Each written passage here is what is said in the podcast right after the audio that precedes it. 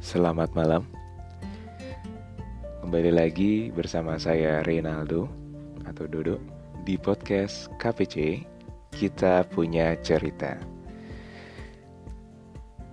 Udah mau masuk ke episode 5 pada kesempatan ini.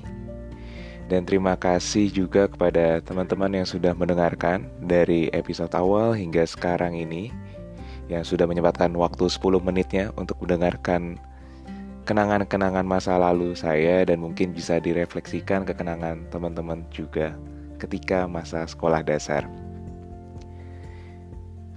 Pada hari ini saya mau coba bahas topik yang agak sedikit berbeda mengenai leadership.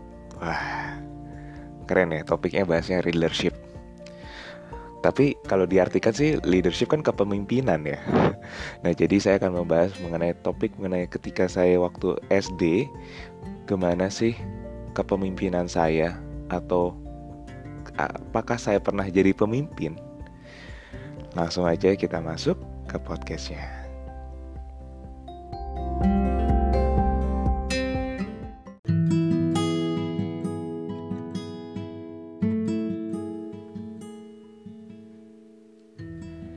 Iya, kalau sewaktu sekolah dasar saya kalau misalnya tanya pernah jadi pemimpin, oh pasti teman-teman yang pernah dengar episode pertama saya pasti langsung jawab iya karena saya udah bilang waktu itu saya waktu guru masuk kelas dan siapa yang memberi salam itu saya. Nah, jadi waktu emang kelas 1, kelas 2, kelas 3, kelas 4, kelas 5, kelas 6 saya antara menjadi ketua kelas atau menjadi wakil ketua kelas. Hebat ya? Enggak, bukan pencapaian. Sekali lagi, bukan pencapaian. Kenapa saya mau? Karena saya pingin kayak saya merasa ah kayaknya enak aja nih kalau ada ketua kelas kayak jadi berasa ketua gangster. Tapi enggak, enggak jadi ketua gangster kok saya. Saya enggak ngedarin nyabu. Oh enggak ya, enggak. Tapi berasanya kayak oh oke okay.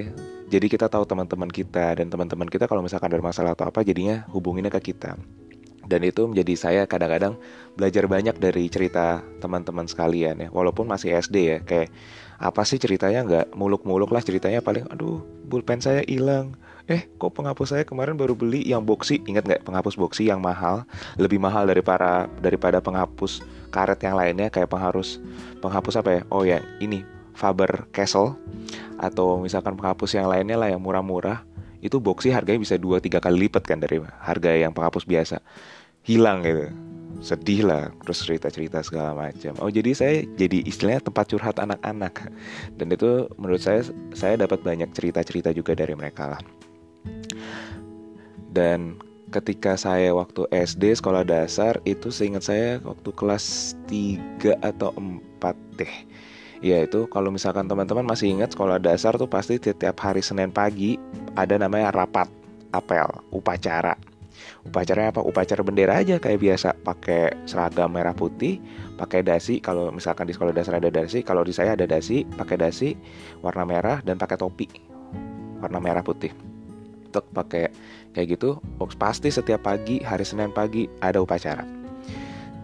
Bel bunyi jam 7 fet langsung ke lapangan pada baris deh sesuai dari kelasnya 1 sampai kelas 6 kemudian setiap kelas 1 dari kelas 1 sampai kelas 6 itu pasti dipisahin 1A, 1B, 1C, 1D sampai E dan berikut juga sampai yang kelas 6. Dan masing-masing kelas itu pasti punya peleton istilahnya kayak punya pemimpinnya masing-masing lah.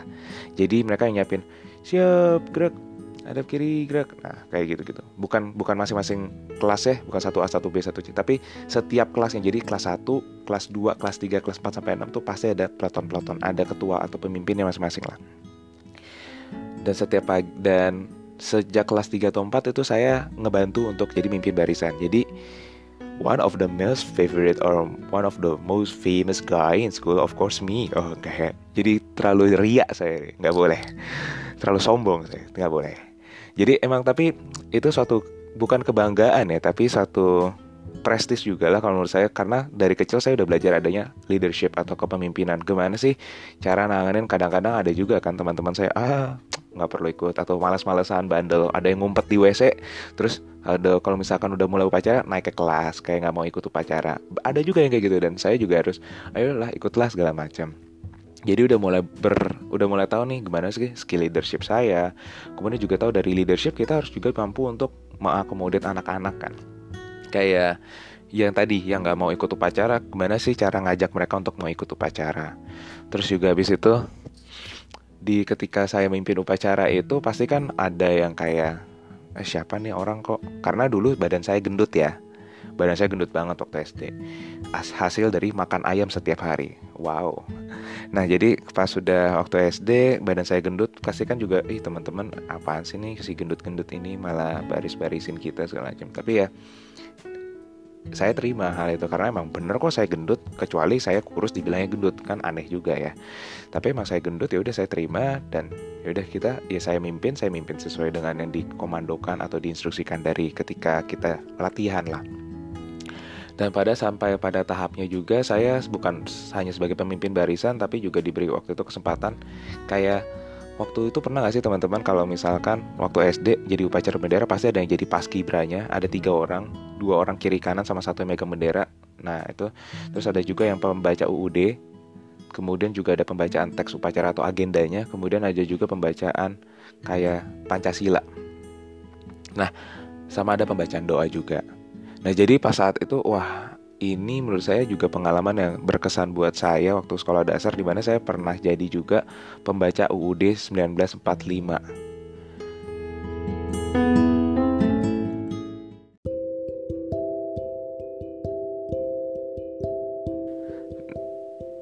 Dan pada saat dipilih sih saya merasa wow terima kasih dan wah gila nggak kebayang deh kamu maksudnya nggak kebayang pada saat itu ya karena masih anak kecil juga karena masih kecil juga yang mungkin kayak wah dari teman-teman gue gue bisa kepilih. Itu yang saya alami ya. Jadi kayak wah ini berkesan sekali buat saya. Dan saya membaca teks UUD juga 1945 jadi ternyata saya baru tahu nih ya kalau pembacaan teks UUD 1945 atau pembacaan apa pun yang bersifat formal mereka tuh ada kayak jedanya.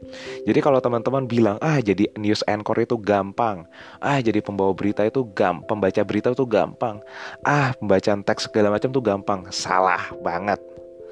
Ingat teman-teman, kalau misalkan kalian coba ya, kalian coba tanya ke pembaca-pembaca berita, mereka itu pasti ada screen kecilnya, dan di screen kecilnya ada tanda garis miring atau titik atau atau tanda annotation kayak tanda seru itu untuk kayak jadi kalau misalkan ada tanda-tanda kayak itu tuh bunyi atau akhir kalimat kita berbeda. Misalkan kalau tanda titik eh misalkan kalau misalkan kita mau menyang, bayangin kalau kita mau nyemangatin orang tanda seru ya. Kan pasti kan semangat! itu kan pasti kan ada tanda seru. Coba bayangin semangat tapi pakai titik. Semangat. Beda nuansanya beda feelnya kan. Jadi satu semangat menyemangati satu semangat sosok keren sosok kayak diberat-beratin suaranya supaya merasa kalau misalkan kayak itu kayak dipakai semangat kayak gitu tuh dipakai biasanya kayak gini biasanya adalah kalau misalkan teman-teman lagi ada teman kalian yang sedih atau apa yang karena putus pacarnya terus kalian sebagai cowok berusaha deketin cewek ini bilang semangat ya pakai titik jadi sosok wah cool banget cowok ini perhatian Oke, itu itu kita intermezzo dan kita bisa masuk ke topik di episode lainnya lah. Tapi suatu kebanggaan tersendiri lah baca teks itu itu nggak mudah. Jadi emang saya waktu membaca teks jadi saya dikasih waktu seminggu untuk kasih tahu cara jedanya bacanya gimana. Harus ada hafalannya dikit-dikit karena kita kan kalau ngebacain itu nggak boleh langsung fokus banget kepada teks ya tapi kita juga harus melihat ke rekan-rekan sekitar atau orang-orang sekitar. Jadi kita istilah bersifat menghargai juga. Dan itu pengalaman berkesan saya juga ketika menjadi pemimpin lapangan pemimpin upacara atau juga sebagai petugas upacara di lapangan. Dan Gimana nih kira-kira dari teman-teman? Waktu SD sekolah dasar pernah nggak sih jadi pemimpin upacara? Atau misalkan ya nggak perlu repot-repot lah pembaca agenda lah. Atau misalkan mungkin pembaca doa. Wah itu sudah berfaedah juga lagi kan? Nah kalau misalkan teman-teman ada langsung aja monggo mampir ke Twitter saya At Renaldo Gio Romeo Eki India. Naldonya biasa Gionya Golf India Oscar. Sekali lagi At Renaldo Gio. Di mana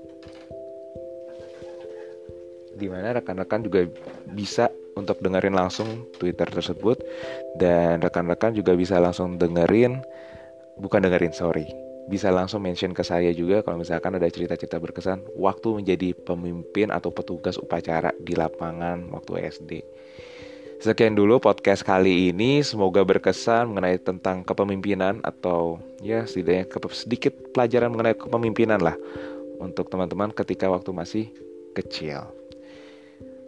Terima kasih sudah dengerin podcast episode kali ini. Stay tune terus di KPC, kita punya cerita. Selamat malam.